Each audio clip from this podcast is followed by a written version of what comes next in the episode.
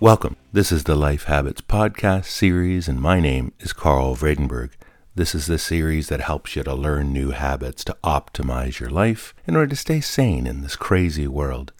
This is episode number 49, and the topic for today is assertiveness. I'd like to first thank all of you for having taken an interest in and committing to improving your life. I think we take for granted that we all do what we do day to day, and I wanted to really salute all of you, all of you who regularly listen to this podcast series, for really taking that interest in yourself and ways in which you can improve yourself. There's a lot of people out there who don't take that interest and who also don't follow through with listening to new ideas for improving their lives like you do. So I wanted to just start off this episode with thanking all of you for taking that view and celebrating the fact that you are taking this level of interest and this level of commitment to improving. So this topic actually comes from, as many of the topics recently have come from, from a listener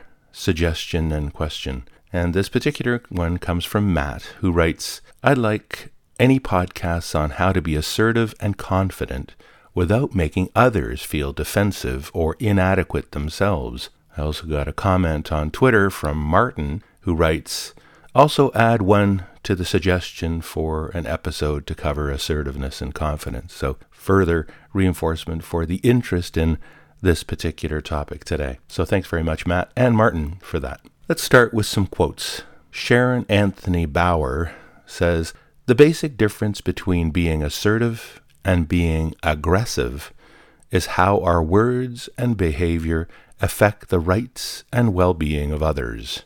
Anthony Robbins says the way we communicate with others and with ourselves ultimately determines the quality of our lives. Maxwell Maltz says we are injured and hurt emotionally, not so much by other people or what they say and don't say, but by our own attitude and our own response. Finally, Eleanor Roosevelt says, Never allow a person to tell you no who doesn't have the power to say yes. Interesting thoughts on this topic of assertiveness. Now, this is rather central to many of our lives, the effective delivery on this attribute we call assertiveness. But let's start with a definition of what it is all about, because I think there's actually quite a diversity of views on what assertiveness actually means and some real biases too about what it isn't. And I looked around, Googling around for good definitions for assertiveness that also align with my own views, and was surprised by the wide range of definitions that I think, quite frankly, are wrong. So I did come up with one from the website about.com. And the definition goes as follows Assertiveness is a form of communication in which needs or wishes are stated clearly with respect to oneself and the other person in the interaction. Assertive communication is distinguished from passive communication, in which needs or wishes go unstated, and aggressive communication, in which needs or wishes are stated in a hostile or demanding manner. So this really defines assertiveness as being a midpoint on a continuum that goes from passivity on the left side, let's say, over to aggressiveness on the right side of that continuum.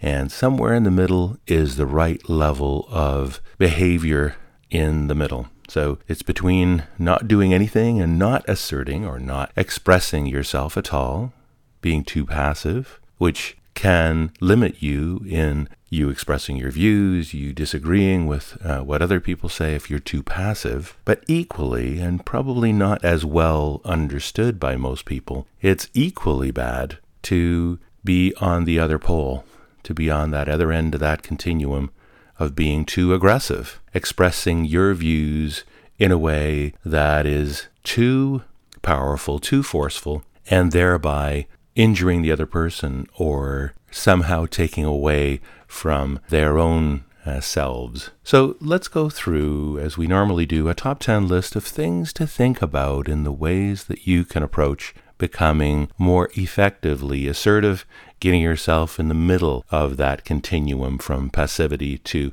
aggression. Number one is to decide what you believe on a particular topic and how important it is to you. Particular topics are worth it in terms of really using effective assertiveness techniques, especially if you're not all that effective in this area. Other topics are really important to you, and getting your views across and convincing another person of a particular view is critical to your own happiness, to getting certain things accomplished, whether at work or at school or within your own family. And you've got to think through the topics that you are wanting to have some level of, of action on and decide how important they are to you. If they're very important to you and getting them accomplished is critical to moving ahead, it's a really good candidate for thinking through this topic of being much more assertive, or more appropriately assertive, with regard to how you handle that particular topic. Number two is give yourself the right to express your views in a way that is congruent with your views. So don't say, I may be wrong, but when you're certain.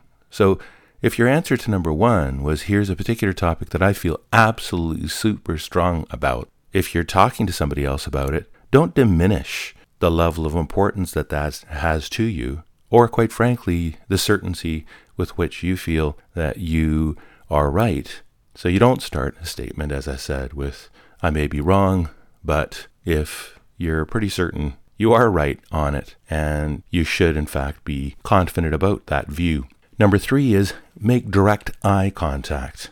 Don't look down, don't look off to the side when you're speaking. So if you're talking to somebody about this important topic, you're now going to address it head on by not using these alternate words that I just mentioned. You also have to convey confidence, convey in the nonverbal ways the same level of confidence as you feel inside about the importance of this topic. The way that you communicate nonverbally many times is as important or even more important than what you say verbally. You have to make sure when it comes to eye contact that you focus specifically on the person often when you don't have this skill, you, it's very hard to do this. That people are, you know, look down, look to the side, but that itself communicates the fact that you're not very sure about what it is that you're about to, to say. And so you want to make your eye contact congruent with the strength of your view on this particular topic. And this is a good idea to actually practice this in other environments when you're not talking about a topic that is critically important, but you just want to practice this. Practice better eye contact. I don't mean, you know, staring somebody down, but actually focusing more directly, you know, on them, on their own eyes, and also even think through sometimes what their thoughts might be. Think about how other people also are using their eyes in their communication. I've mentioned that many times before in this podcast series that it's often good to look at somebody that is good at what it is that you want to be better at and look at how they do that. Is it the case that they, on a regular basis, when they're about to make a really important point, that's when they engage in direct eye contact? Get some sense of how others do it so you can do it and do it naturally and practice it in other situations. But very importantly, in situations where you're communicating something very important to you, make sure that you make direct eye contact. Number four is maintain appropriate body posture. Communicate confidence with your body. And here again, too, if you're slouching, if you're leaning on something, if you're standing sideways, if you're not sitting there facing the other person directly on, whether you're sitting or standing, if you're not conveying strength and confidence, with the way that you hold your body, that is going to undermine the message that you're giving. Again, just like the nonverbal communication in the eyes, your overall body also communicates confidence or the lack thereof. Now you got to be careful too to not get over to the aggressive side that you're communicating some real antagonistic uh, sort of approaches. You know, putting your arms on your on your waist, uh, your hands on your waist, and, and and that kind of a posture, which is like threatening. But you want to get the right sort of perspective here of of feeling relaxed, feeling appropriate to the statements that you're making, but concentrate on the way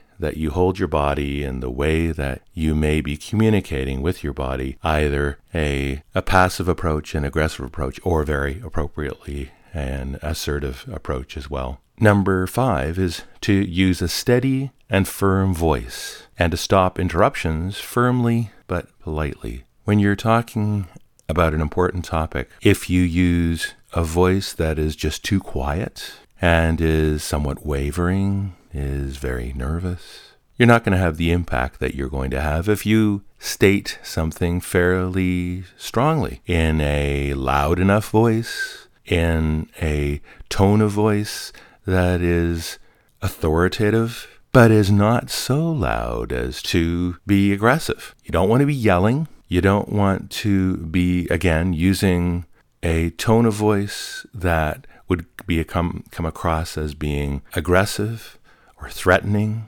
You simply want to be relaxed, firm, confident, and express yourself in a manner that is slow in terms of your language. Again, don't go rushing through uh, what it is that you want to say. You want the other person to understand what you're saying.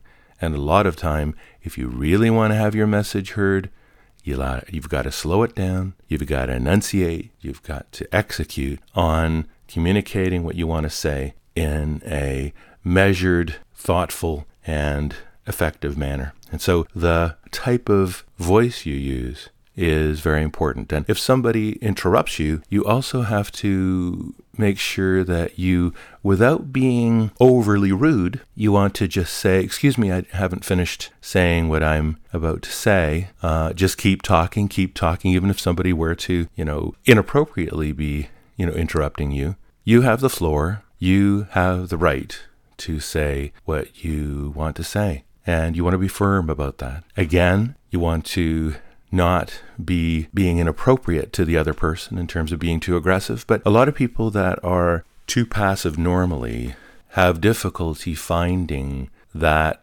ideal midpoint and can often get too aggressive and often don't even know that they're doing that. They interpret being aggressive or, or speaking for, forcefully as being just absolutely telling their views, and as a result, end up yelling, end up saying things in ways that take away from the other person's sort of sense of self. There's no need to damage the other person to say what you say there's an equally effective way of uh, communicating a lot of these views and having much more of an impact by not taking away from what the other person is all about and their own sense of self. So use a steady, firm voice and avoid interruptions. Number six is to focus on the topic and don't get distracted. This is again a very common problem with people that are coming from being too passive to being more assertive can easily get off on a tangent, a tangent that really isn't important to the topic. And a lot of the time, those tangents can cause more trouble than just making your point about the main theme of what you're trying to get across. You can get completely distracted, not even get the make the point that you wanted to make because you're going down this whole other avenue, a whole other direction that uh, you really shouldn't be getting down. And, and often you can get pulled down in that direction by somebody that you're speaking with who wants to get you off your main point. So don't get sucked in by that. Keep your focus. Keep in mind what you want to accomplish at the end of that conversation and make sure you keep on task. Number seven is to own your own statements. Say I when it's appropriate. A lot of time people say things in the third person uh, when they really mean that they themselves believe that. Own your own statements. If you want to make a really strong statement, own it. Now, some of the time you can overdo that by sort of imbuing your own ownership on things that really aren't yours or the things that you don't feel necessarily totally complete ownership of. But a lot of the time, if you're moving from being too passive to over to the appropriately assertive line, a really good technique, especially when you're speaking about something that's really important, you say, I feel that we should be doing this.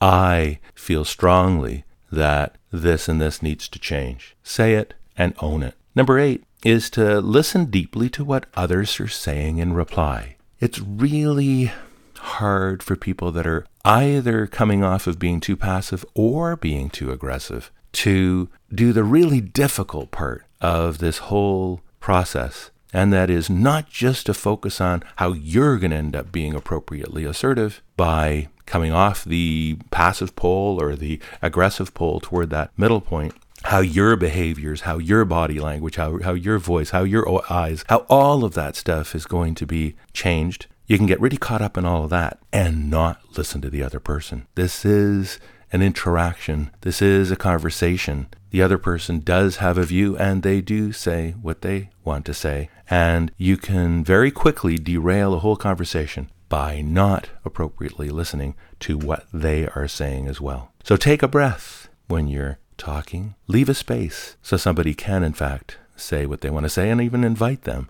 to ask for their views. Often it's an idea, too, by the way, when you're trying to make a point, is to actively inject requests for whether they are following you or whether they're with you. You don't have to necessarily leave a space or just, uh, you know, leave it up to them to express their views. You can say uh, lines like, uh, Does this make sense? Are you with me?